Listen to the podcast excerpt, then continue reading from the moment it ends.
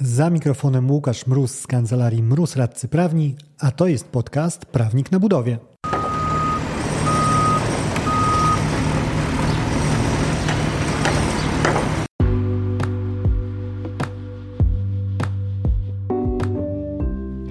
Prawnik na Budowie czyli podcast o wszystkim, co związane z budownictwem. Nazywam się Łukasz Prus, jestem radcą prawnym i pomagam firmom budowlanym sprawnie prowadzić projekty. W dzisiejszym odcinku chciałbym omówić jeden z wyroków z zestawienia, który przygotowaliśmy w kancelarii e, na potrzeby dziennika Gazety Prawnej, e, które to zestawienie obejmuje najciekawsze wyroki budowlane z 2018 roku. E, wybór dokonany został przez osoby obserwujące fanpage Prawnik na Budowie na Facebooku, do którego oczywiście serdecznie zapraszam.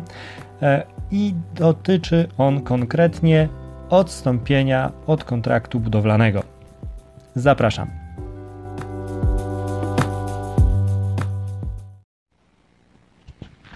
Odstąpienie od kontraktu budowlanego to temat bardzo na czasie. Mamy lato 2019, więc sezon epidemicznego zrywania kontraktów drogowych przez Generalną Dyrekcję Dróg Krajowych i Autostrad.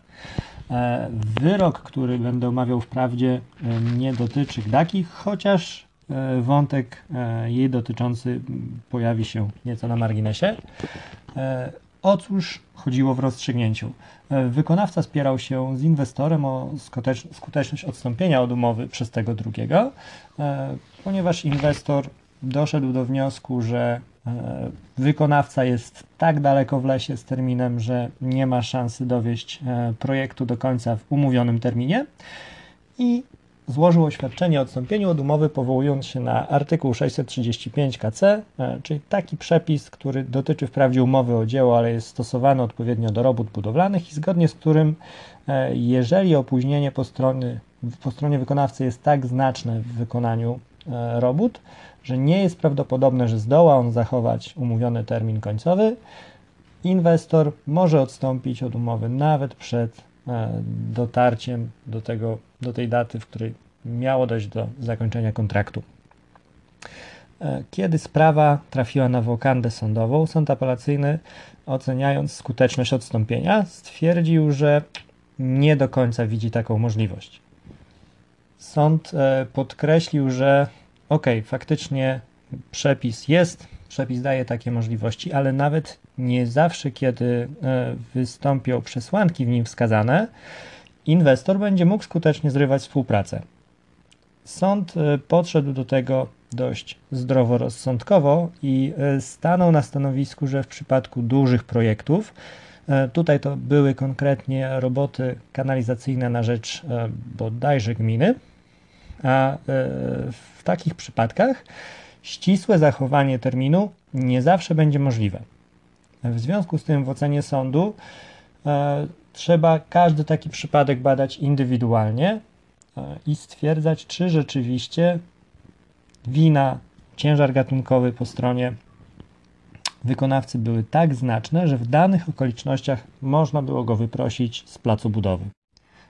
Podkreślę jednak, że nie jest to jednoznaczne z, z przytuleniem przez sąd wykonawcy i stwierdzeniem, że ma on zupełną do, dowolność naruszania kontraktu, e, ponieważ sąd stwierdził, że inwestor w pierwszej kolejności powinien e, rozważyć, czy nie jest wystarczające naliczenie wykonawcy kar umownych za nieterminową realizację, które w tym kontrakcie, jak i w każdym innym przyzwoitym e, były jak najbardziej i była możliwość obciążenia nimi wykonawcy. E, w związku z tym sąd e, wskazał, drogi inwestorze, zobacz jaka jest skala opóźnienia, czy rzeczywiście musisz skasować ten kontrakt, bo być może swój interes zaspokoisz, pozwalając wykonawcy dokończyć i odpowiednio inkasując część jego wynagrodzenia do swojego budżetu poprzez potrącenie kar umownych. E, w ten sposób sąd apelacyjny, badając ten konkretny przypadek, doszedł do wniosku, że tutaj nie widział zasadności tego odstąpienia, w związku z tym nie przyjął jej, jego, jej skuteczności. E, inną okolicznością istotną dla rozstrzygnięcia było to, że sąd wytknął inwestorowi brak odpowiedniej współpracy e, z wykonawcą kiedy realizacja umowy trafiła na nieprzewidziane przeszkody. No, każdym kontrakcie budowlanym czekają nas niespodzianki większe niż zabawka Kinder Niespodziance. Tak też było w tym przypadku. I inwestor przyjął strategię, która niestety jest dość regularnie spotykana w kontraktach publicznych i nie tylko, czyli cóż, ja jestem inwestorem, ja mam dostać otrzymany rezultat, a jeżeli czegoś ode mnie potrzebujesz, to spodziewaj się, że będę procesował tą decyzję co najmniej kilka tygodni, e, a na przedłużenie terminu w związku z tym działaniem oczywiście nie masz co liczyć. E, I to była kolejna, e, kolejny element układanki, taki kamyczek wrzucany na szale wagi sądu, który spowodował, że nie, nie widział tutaj sąd za bardzo możliwości, żeby przyznać rację wykonawcy. E, tutaj też odwołał się do znanego i powtarzanego stanowiska, że e, odstępując na podstawie artykułu 635 nie można powoływać się na opóźnienie, które powstało z powodu okoliczności leżących po stronie inwestora, bo w takim przypadku byłby on premiowany przez swoje nierzetelne, nielojalne zachowania. I cóż e, wynika z, z omówionego orzeczenia? Osobiście traktuję ten wyrok jako wyraz zdrowego rozsądku schowanego pod togą sędziowską. E, z perspektywy może ujmując to z dwóch, z dwóch stron. Jeżeli chodzi o wykonawcę, rozstrzygnięcie jak najbardziej pożądane i każdy wykonawca stwierdziłby zapewne, że super, w końcu mamy e, człowieka, który rozumie problemy budownictwa w składzie sędziowskim. E, I rzeczywiście, no, nie, tak jak mówiłem, nie jest to zielone światło dla wykonawców do nielojalnego, nierzetelnego działania, ponieważ e, sąd jak najbardziej wskazał, że powinni oni ponosić odpowiedzialność kontraktową za swoje naruszenia. Niemniej powinna być ona proporcjonalna do, do celu, który ma zostać osiągnięty. E, ten sam wniosek e, pojawił się już w orzecznictwie w 2017 roku w wyroku Sądu Apelacyjnego w Lublinie który dotyczył, tak właśnie jak sygnalizowałem, wątku e, GDDKiA, gdzie również w bardzo podobnej sytuacji, na, tylko że dotyczyła ona kontraktu drogowego, z którego został wyrzucony wykonawca, i tam sąd również skupił się na tym, że proporcje naruszenia do skali konsekwencji odstąpienia były zupełnie nieuzasadniające składanie oświadczenia o odstąpieniu i kasowania kontraktu. E, sąd wskazał, że tak jak w, w tym omawianym e, przeze mnie wyroku, że najpierw sprawdźmy, czy kary nie wystarczą, żeby zabolało, a dopiero w ostateczności kasujmy kontrakt. E, w tym wyroku sąd też popełnił taką jedną z moich ulubionych myśli, którą często cytuję w swoich stanowiskach pisemnych, czyli to, że przy dużych projektach budowlanych ścisłe zachowanie e, harmonogramu często jest nierealne z powodu właśnie na te e, nieprzewidywalne, a właściwie te, które należy przewidywać, że wystąpią nieprzewidywalne przeszkody, które zawsze trafiają się w trakcie realizacji e, i trzeba mieć na uwadze, że nie budujemy karmnika, ale realizujemy infrastrukturę i ścisłe stosowanie zasad nie zawsze będzie uzasadnione. Nieco na marginesie mogę wskazać, e, że mówię tutaj o, o kwestiach terminowości, ale bardzo podobne e, założenia da się zauważyć w orzecznictwie sądów dotyczących innego przepisu, kolejnego w kodeksie cywilnym artykułu 636, który dotyczy z kolei odstąpienia w przypadku szeroko rozumianej niewłaściwej realizacji robót, chociażby w sposób no, technicznie wadliwy. E, tak chociażby w Gdańsku w 2016 roku e, sąd też oceniając możliwość i skuteczność odstąpienia przez inwestora na podstawie tego przepisu, e, brał pod uwagę relację wartości wadliwej części robót do całego budżetu projektu. I pomimo, że teoretycznie na papierze wykonawca dał inwestorowi podstawę do odstąpienia od umowy, ponieważ realizował pracę w sposób niewłaściwy, został wezwany do, do, zmiany sposobu ich prowadzenia ze wskazaniem odpowiedniego terminu na realizację tej zmiany, na, na jej implementację. Ten termin upłynął bezskutecznie, to sąd stwierdził, że no okej, okay, mamy formalnie spełnione przesłanki, ale pomyślmy racjonalnie, czy taki procent robót, jaki był wadliwy, powinien kłaść nam cały projekt. I odpowiedział na to e, negatywnie. W kontekście tego przepisu też nawet e, szersze jest e, wskazywanie bardziej takie racjonalne, bowiem przewiduje on dwie, dwa uprawnienia po stronie zleceniodawcy robót. Może on albo wprowadzić wykonawstwo zastępcze, albo od umowy odstąpić.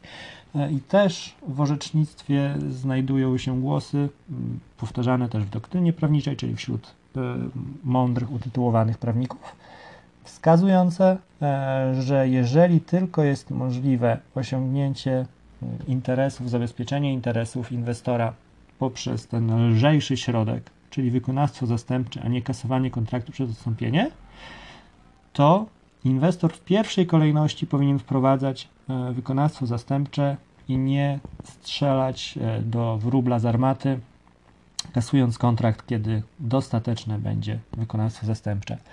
E, czyli jak widać, pomimo tego, że sądom często przyklepuje się taką łatką, łatkę oderwanych od rzeczywistości, e, nurt takiego zdrowego rozsądku trzyma się naprawdę całkiem nieźle na wokandach sądowych.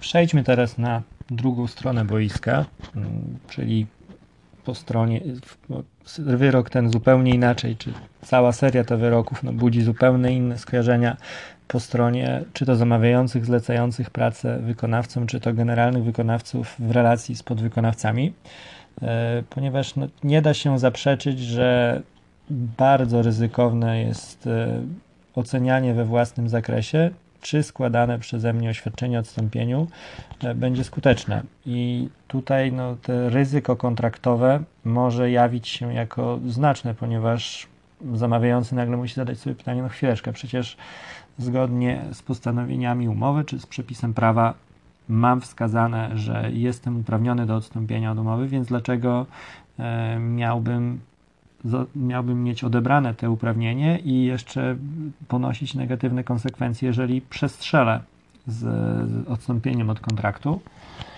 E, tu chciałbym uspokoić inwestorów, czy szerzej zleceniodawców robót budowlanych, bo wszystkie te wyroki, które przywołałem, osobiście nie, nie poczytuję ich jako związania rąk inwestorom przy odstępowaniu od umowy. E, nie muszą oni czekać, aż wykonawca naruszy terminy o 3 lata, narysuje na elewacji realizowanego obiektu nieobyczajne graffiti i przybije koła w autach członków zarządów inwestora, żeby stwierdzić, że e, ok, no to tu jest już e, tak nielojalne zachowanie, przesunięta ta granica przyzwoitości i solidności tak daleko, że teraz spokojnie mogę na pewno odstąpić. Wszystkie wyroki, które powoływałem, dotyczą sytuacji, w których inwestorem poniosła nieco łańska fantazja i, e, i zastosował nieproporcjonalny środek do skali naruszenia. E, jako regułę należy przyjąć, że inwestor jest uprawniony e, do odstąpienia od umowy w przypadkach przewidzianych, czy to przepisami prawa, czy klauzulami umownymi. I dopiero sytuacje takiej jawnej nieproporcjonalności naruszenia do, do mm, tego, co popełnił e, wykonawca e, i odstąpienia z drugiej strony e, pozwolą wykonawcy na bronienie się z powołaniem na, na te wyroki, które mówiłem. Czyli mimo, że są te przypadki orzecznicze, to proszę nie traktować ich jako takiego noża na gardle, który ma inwestor i który sprawia, że za każdym razem powinien obawiać się, czy skuteczne będzie odstąpienie. Owszem, powinien ocenić racjonalność swoich działań, ale e, będzie mógł się obawiać wyciągnięcia mu w piśmie procesowym przeciwnika tych stanowisk e, orzeczniczych, jeżeli e, mocno przestrzeli co do proporcji zachowania wykonawcy do, do środka w postaci odstąpienia, który chciał zachować. Czyli raz jeszcze, podsumowując, w mojej ocenie orzeczenie, które omówiłem, jak i inne przy, przykłady innych wyroków, które przytaczałem, są jak najbardziej godne pochwały, ponieważ ja osobiście jestem zwolennikiem zdrowego rozsądku w procesie budowlanym i sądzę, że wszystkie te wyroki wpisują się właśnie w taki postulat e, racjonalnego prowadzenia inwestycji, a nie przesadnego formalizmu. Mają swoje ryzyka oczywiście z, z punktu widzenia jednej i drugiej strony, e, jednak no, jeżeli chcemy walczyć o jakąś racjonalność e, środków, a nie taki prawniczy gorset zakładany na projekt budowlany, te ryzyko trzeba na siebie przyjąć.